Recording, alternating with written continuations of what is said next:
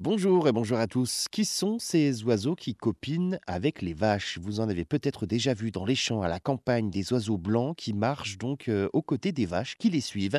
Les deux sont inséparables du matin au soir.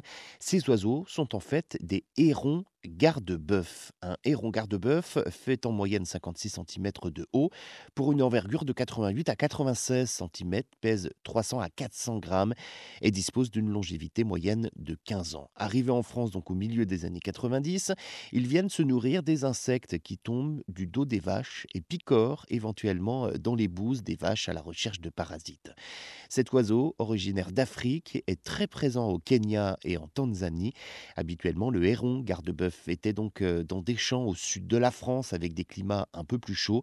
Mais avec le réchauffement climatique, eh bien, on en voit de plus en plus au nord de la France. On peut les voir au bord des étangs, dans les champs, collés aux vaches ou aux chevaux. Espèces protégées, elles peuplent donc nos prairies à cause notamment donc de ce réchauffement climatique. Les températures grimpent et au lieu d'être sous une ligne Bordeaux-Lyon, désormais on dépasse donc la Loire.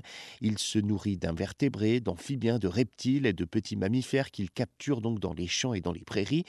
Euh, c'est donc un allié des agriculteurs car le héron garde-bœuf mange les insectes près des vaches. Au début, hein, euh, à leur arrivée, au début des années 90, les agriculteurs pensaient que les hérons garde-bœuf transmettaient des maladies, la salmonellose. Finalement, il n'en est rien. Il y a aussi des ibis, des oiseaux qui se nourrissent de mulots, qui sortent de terre avec euh, les pas des vaches qui font résonner le sol. Et avant les hérons garde-bœuf, on pouvait voir dans les champs des aigrettes surtout dans les prairies des zones humides.